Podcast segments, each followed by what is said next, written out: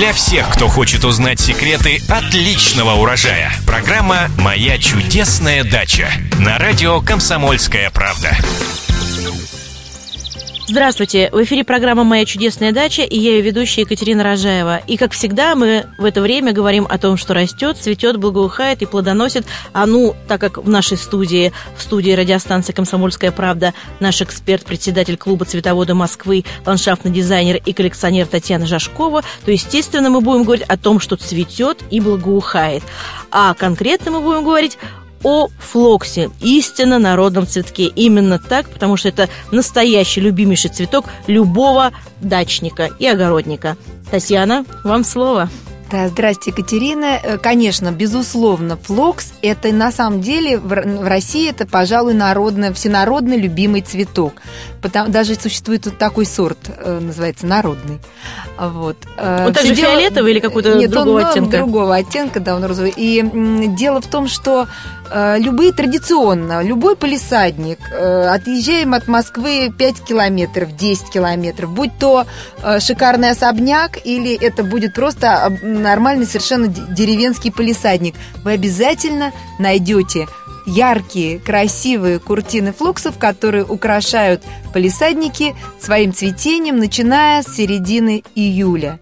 Представляете, фло, палитра флоксов настолько многообразна, ведь во, в, не существует черных, не существует желтых. Хотя сейчас вот уже появились такие новомодные серии «Щербет-коктейль», а, у них а, там или ауреола, там флоксы новые, у них тоненькая желтенькая каемочка. Ну, я бы не сказала, что она желтенькая, она такая скорее кремовая, кремовая такая, интенсивно кремовая, пожалуй, но такая, может быть, в тени где-то желтеющая. Но желтых флоксов не существует. Зато есть белые, розовые, голубые, э, фиолетовые, пурпурные, малиновые, почти красные. То есть, представьте, это такая палитра для дизайнера, для художника. Любую картину можно нарисовать в цветнике. Ну, теперь переходим, как за этой красотой все ухаживать. Ну, флокс, кстати, в отличие от многих других многолетников, флокс весьма неприхотлив, если мы с вами не будем рассматривать ну, какие-то очень эксклюзивные сорта. Есть такие сорта, которые, выращивание которых и размножение даже дается с трудом специалистам клуба цветоводы Москвы. Вот, например, такой сорт пламя Попова, он очень туго размножается. Или э, известный и всеми любимый э, Гагановский, да, э, этот, господи, памяти Гаганова, совершенно замечательный флокс. Он, он очень красивый окраски, он очень редкий, он яркий, он сочный, но он очень плохо размножается. Там плохо, допустим, нарастают некоторые там голубые, вот Сириус тоже капризный.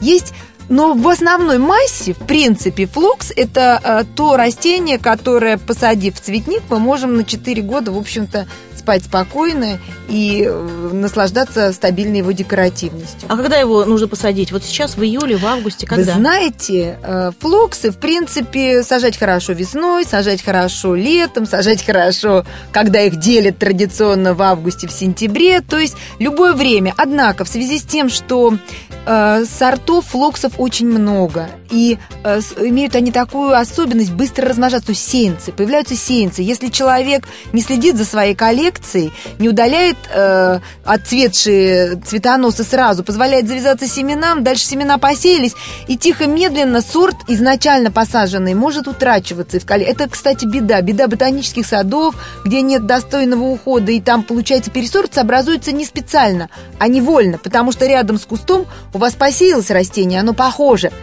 оно напоминает мастеринское растение, но оно уже немножко другое. Так По... может, может быть, просто сажать по сортам? Да, поэтому я рекомендую, в общем-то, покупать флоксы в цвету, чтобы они человек не был, э, не сомневался в том, что он приобрел конкретный сорт, да, не, не сомневался ни продавец, не, чтобы не было потом мучительных разочарований, когда на следующий год зацветет, и что-то зацветет не то.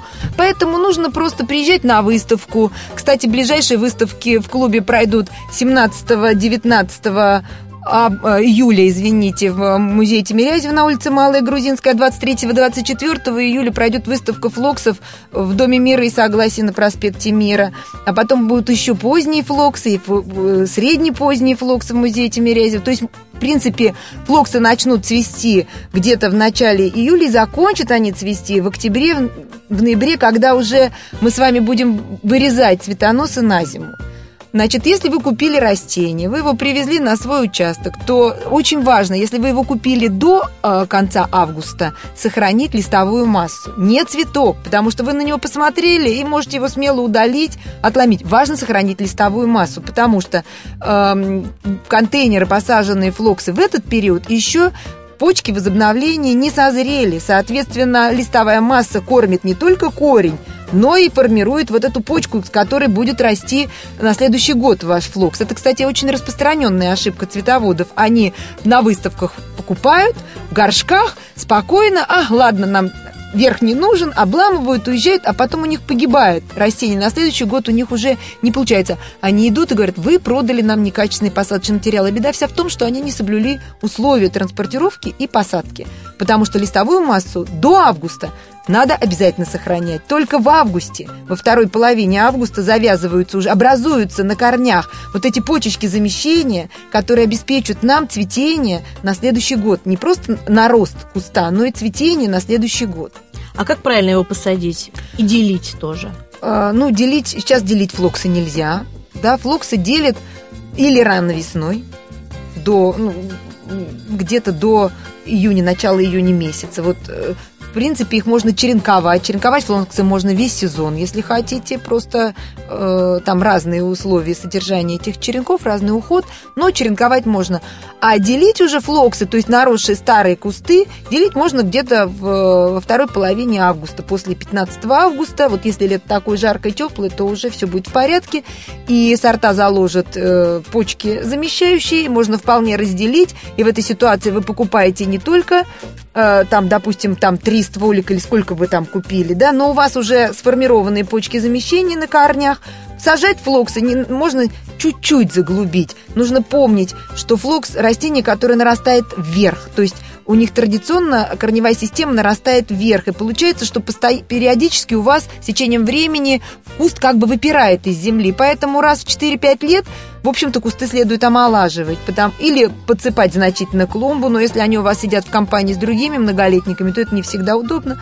Проще выкопать растение, разделить и посадить его опять немножко поглубже. А перед посадкой нужно как-то готовить почву, землю? Как удобрить надо? Или ну, это естественно, не... единственное, точно могу сказать, что флоксы вообще не любят навоза. То есть очень осторожно нужно с навозом, потому что в нем много болезней, и флокс, как народный цветок, быстро переймет все, все, на, все заболевания и будет будет потом, в общем-то, болеть.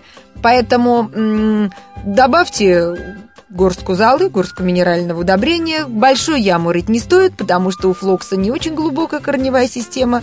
Ну, 20 сантиметров будет достаточно культурного слоя. Э, посадите, э, полить. Опять же, очень важно, вот флокс опять вы купили, если он с голым был корнем, то обязательно после того, когда вы засыпали землей, вы потрясите в ямке, чтобы был, чувствовалось, что растение у вас укоренилось, что его засосало в грунт, что нету почвы и воздуха нет, потому что если воздух попадет к корням, то корни могут загнить, и тогда вся ваша работа и все труды на смарку. Подкармливать нужно флокс?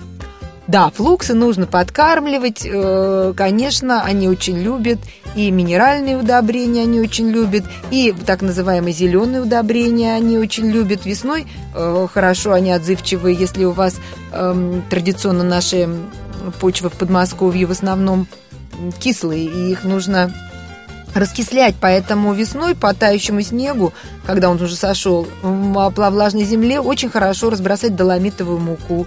Флоксы очень отзывчивы на это, они очень любят фосфорные удобрения, золу, калийные удобрения хороши. Не увлекайтесь азотными удобрениями и прекращайте их внесение где-то э, перед первым цветением, потому что переизбыток азота ведет к наращиванию листовой массы, к заболеваемости флоксов, повышению, э, понижается их сопротивляемость болезням, они становятся очень подвержены заболеваниям, начинают болеть. В частности, мучнистая росой и ржавчина – это самое распространенное заболевание флоксов. Ну, я не беру э, всеми обожаемые, э, вернее, в кавычках обожаемые нематоду, которые тоже под, подвержены флоксу, но с нематодой бороться можно, э, просто нужно дать возможность ей э, под, флоксу подрасти, и когда вот треть, от верх, треть верхушки будет поражена нематодой, выломать стебель до здоровой части.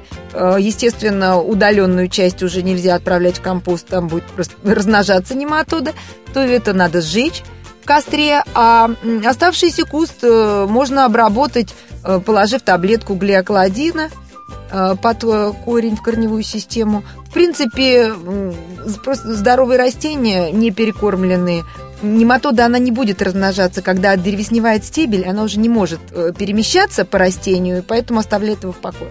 А флокс больше любит солнце или тень? Куда его лучше посадить? Флоксы любят солнце. Палисадник. Традиционно это растение палисадника, а палисадники всегда солнце. Какие э, растения рядом с собой он может терпеть, а какие не может? Ну, э, как я уже сказала, у флокса не глубокая корневая система, поэтому он, в принципе, неплохо соседствует с э, любыми растениями, у которых глубокая корневая система или, допустим, стержневая корневая система. Флоксы прекрасно совершенно сидят в компании с пионами, с лилейниками, с колокольчиками, с ромашками, с эхинацеями. Э, очень удачное сочетание флоксов кстати, с хвойными растениями, потому что на фоне вертикальной зеленой хвои флокс будет э, смотреться очень декоративно. Тут единственная такая особенность, что э, на хвойных растениях зимует ржавчина, поэтому она может, когда флокс начнет отрастать, перекидываться. Но если вы обработаете флокс, допустим, глиокладином, то грибку не будет возможности жить, и он не поразит растения. А вот в ландшафтном дизайне, как его лучше вот использовать, чтобы он был броским, а, красивым, ну, нарядным, украшал Чтобы э, флоксы украшали сады, э, Нужно помнить, что флокс это большая масса цвета. Во-первых, потому что э, визуально, визуально вот эти мелкие цветы объединяются в огромную шапку всего куста. И, конечно, для ландшафтного дизайна следует выбирать Э, соответствующие растения. Допустим, если вы хотите посадить группу на газоне, то я бы рекомендовала сажать не разные сорта, а один сорт. 3-5 кустов одного сорта, посаженные на расстоянии 30-40 сантиметров друг от друга – уже на второй год будут образовывать такое яркое пятно, которое не, ну, не сможет не привлечь к себе взгляд. Также традиционно флоксы высаживаются рабатками вдоль дорожек и заборов. Но опять же, для, в этой ситуации уже можно использовать 2-3 сорта, но подбирать очень аккуратно цвета, чтобы не было пестроты. Допустим, с розовыми флоксами хорошо смотрятся лиловые, а красные хорошо сажать с белыми и оттеночными. И следует помнить, что если в ландшафтном дизайне белый цвет является нейтральным и служит для того, чтобы как буфер, чтобы разделять конфликтующие цвета, то у флоксов белый цвет очень самодостаточный, он слишком насыщенный, он слишком белый. И эм, разбавлять флоксы э, разных оттенков белыми я бы не рекомендовала. Я бы рекомендовала использовать бледные лиловые, бледно-розовые, бледно-голубые. Тем более, что у флоксов очень много таких вот полуоттеночных, нюансных э, окрасок, которые позволяют разделить композицию. Это будет очень красиво. Если вы хотите посадить красный флокс, то сажайте его в то место, где он будет притягивать взгляд. Э, да, не сажайте его на переднем крае, посадите его подальше, он будет расширять вашу клумбу, притягивать взгляд, делать ее более объемной. Если вы сажаете флоксы рядом с зоной отдыха, то я бы не рекомендовала как раз сажать красные и малиновые флоксы. Я бы рекомендовала брать лиловые, голубые, Э, нежно-розовый, чтобы, эм, разместившись на отдых э, в своей зоне отдыха, вас ничто не будоражило, а вы, наоборот, могли расслабиться и насладиться красотой переливов тонов э, ваших флоксов Спасибо большое за интереснейший рассказ. Э, напоминаю, задать свои вопросы, а также прочитать ответы на них вы можете на нашем сайте kp.ru в разделе «Моя чудесная дача» в рубрике «Эксперты». А мы, к сожалению, вынуждены с вами попрощаться. И в радиостудии «Комсомольская правда» э, с вами были председатель клуба «Цветовода Москвы», ландшафтный дизайнер и коллекционер Татьяна Жашкова и я, ведущая Екатерина Рожаева. Слушайте наши новые программы, будет очень интересно. Всего доброго, до свидания. До свидания. Для всех, кто хочет узнать секреты отличного урожая. Программа «Моя чудесная дача» на радио «Комсомольская правда».